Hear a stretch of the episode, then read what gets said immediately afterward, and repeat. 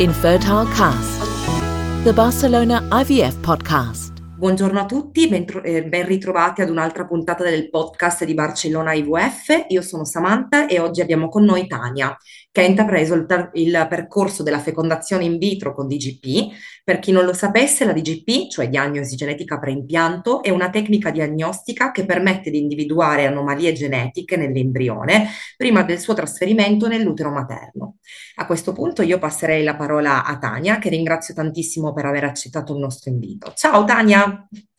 Ciao Samantha, ciao a tutti, grazie mille per avermi, sono contentissima di essere qua e poter condividere la mia storia che penso e spero possa essere utile.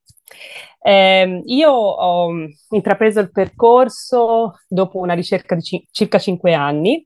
Eh, diciamo, avevo un po' perso le speranze, ma in fondo, in fondo avevo sempre una lucina accesa che mi diceva di continuare a provare soluzioni per poter avere poi quella che adesso è la mia bambina Maya. Ehm, sono andata, per me era molto chiaro che il mio percorso, cioè avrei fatto con, con, con l'IVF avrei fatto un tentativo, per cui que- quello che ho fatto è andare dal mio ginecologo e chiedere dove posso andare, Racconda- raccomandami per favore una clinica eh, all'estero in Spagna, perché volevo venire in Spagna, eh, raccomandami per favore una, eh, una, ottima eh, clinica perché io voglio avere il massimo numero di, mm, di chance possibile.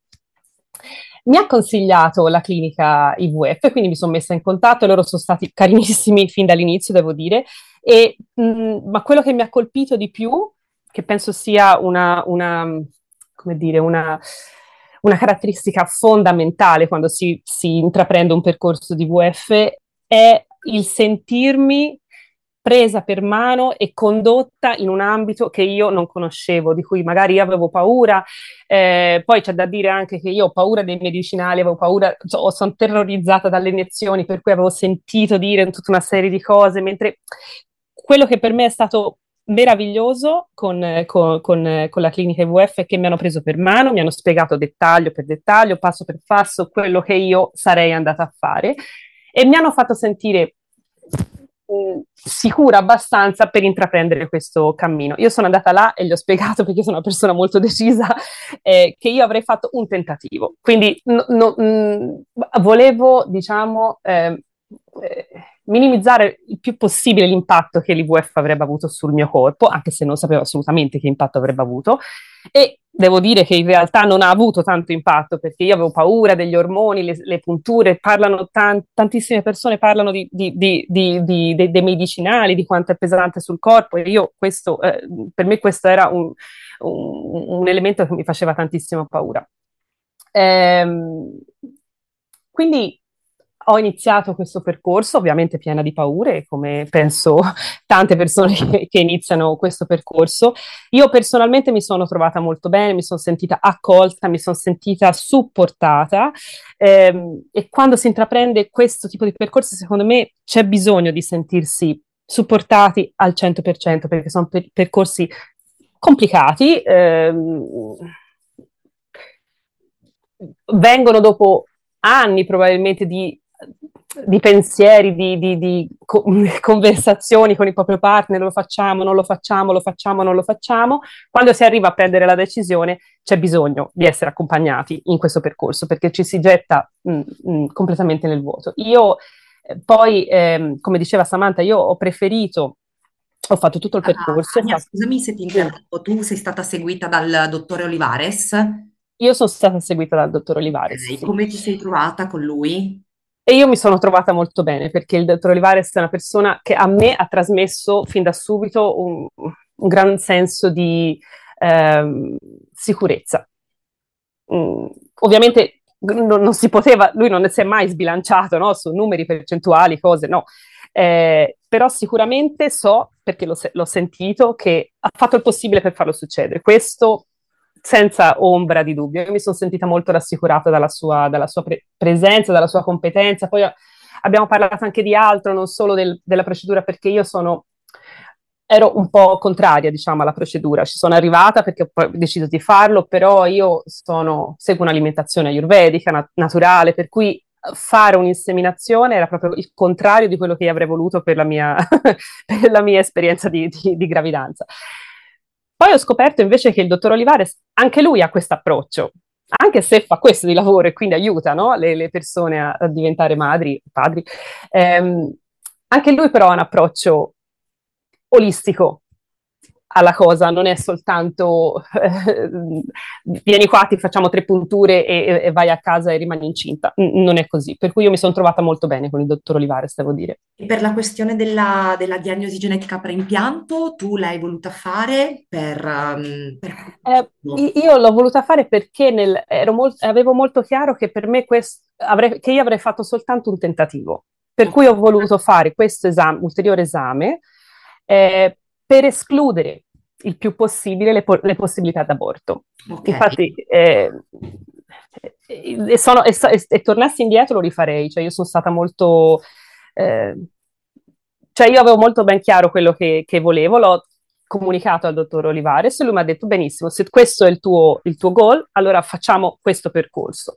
Ed è per questo che ho fatto la, la genetica. Quindi quando tu hai fatto il pick up, che poi c'è stata la fecondazione per arrivare appunto allo stato di blastocisti, quindi a embrioni, poi è stato sì. fatto appunto il, il, DGP, la diagnosi genetica preimpianto, sì. e da prassi immagino che voi avete aspettato due settimane per... Allora, noi abbiamo aspettato due settimane per l'esito.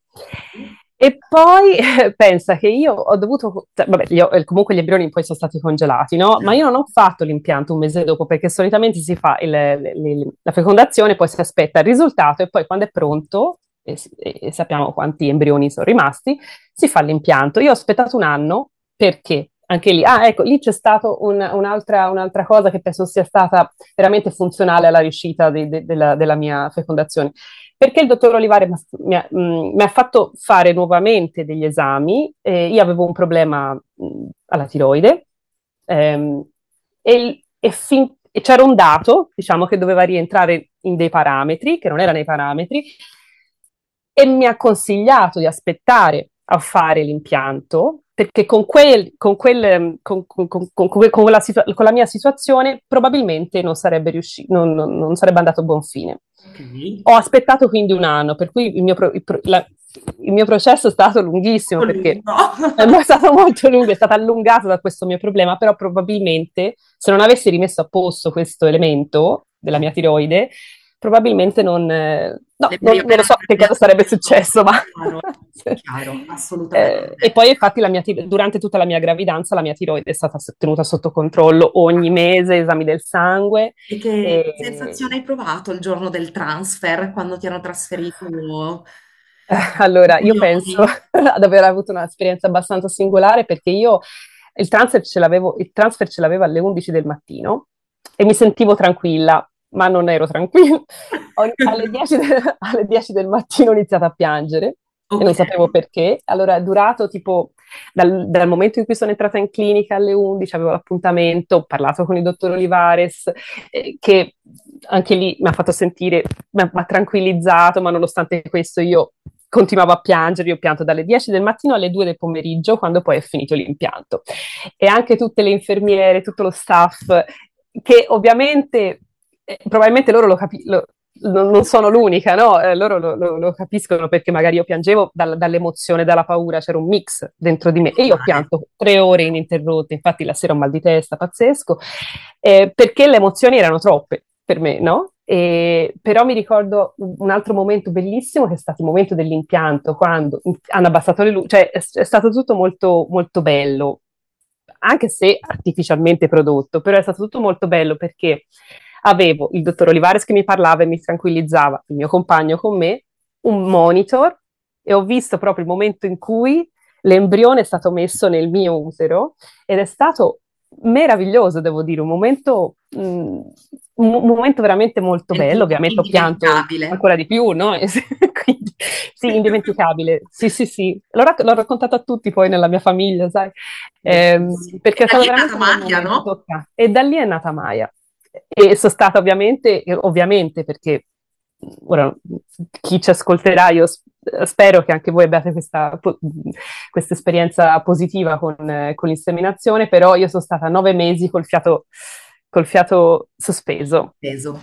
Sospesa a, tutte, a tutti i check, a tutte le ecografie, Ah, e anche lì il, eh, sono stata sempre in contatto con la clinica che mi chiedeva come vanno gli esami, come va la gravidanza, quali problemi ci sono, cosa ha detto il ginecologo. Sono stata seguita non solo fino al momento, cioè non, non, non è che al momento dell'impianto poi mh, mi hanno lasciato andare, no, mi hanno continuato a seguire e, e poi so, so, ci siamo messi in contatto poi dopo che è nata Maya e per proseguire ehm, mi hanno chiesto eh, come andava, anche lì mi sono sentita di nuovo, nonostante la, di- la, la, distanza fisica, però mi sono sentita di nuovo che, la, che c'era sempre questo filo, no? Conduttore. E, ehm, sì, sì, sì, sì, mi sono Anzi, sentita accompagnata fino, fino, ad ora, fino ad oggi. Fino ad oggi, fino ad oggi. Anzi, io approfitto per farti una domanda che sempre mi fa mi fa tanto piacere fare.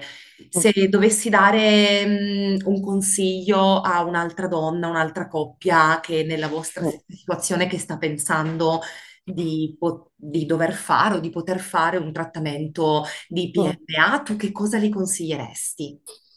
Mm. Questa è una domanda difficile. Eh, cosa consiglierei? Consiglierei di, di buttarsi, di avere, di, di, avere fiducia, di avere coraggio, perché ce ne vuole tanto e questo io lo, lo, lo, ripeto sempre.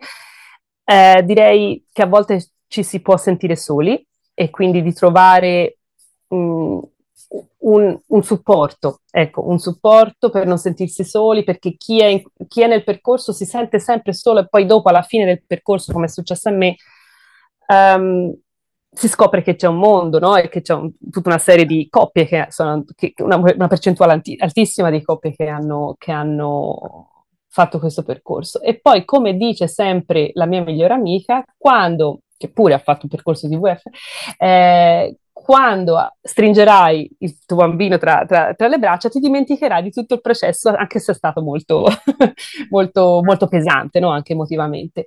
E, e, devo dire che io non ci credevo quando me lo dicevano, giustamente, e adesso invece, di, a distanza di un anno, la mia bambina compie, tra una settimana compie un anno, eh, ed, ed, ed, è, ed, è, vero, non ti ricordi, cioè io ho soltanto, se mi guardo indietro, ho soltanto dei ricordi positivi.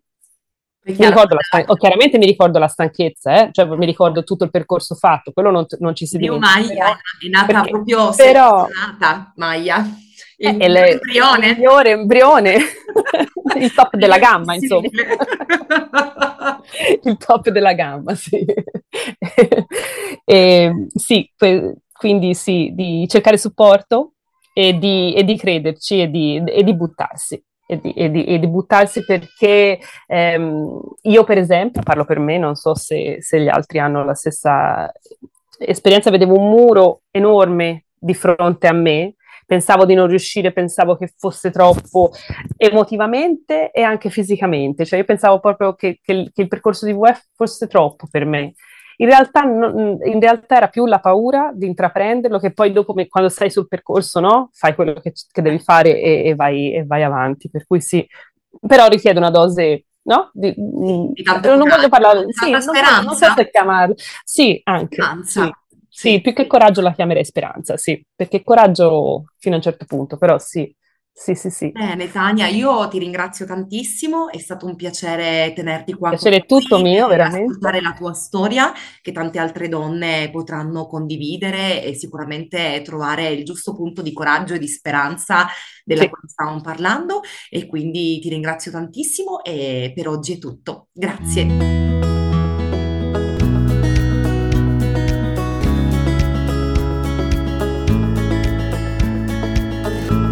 Infertile Cast, the Barcelona IVF podcast.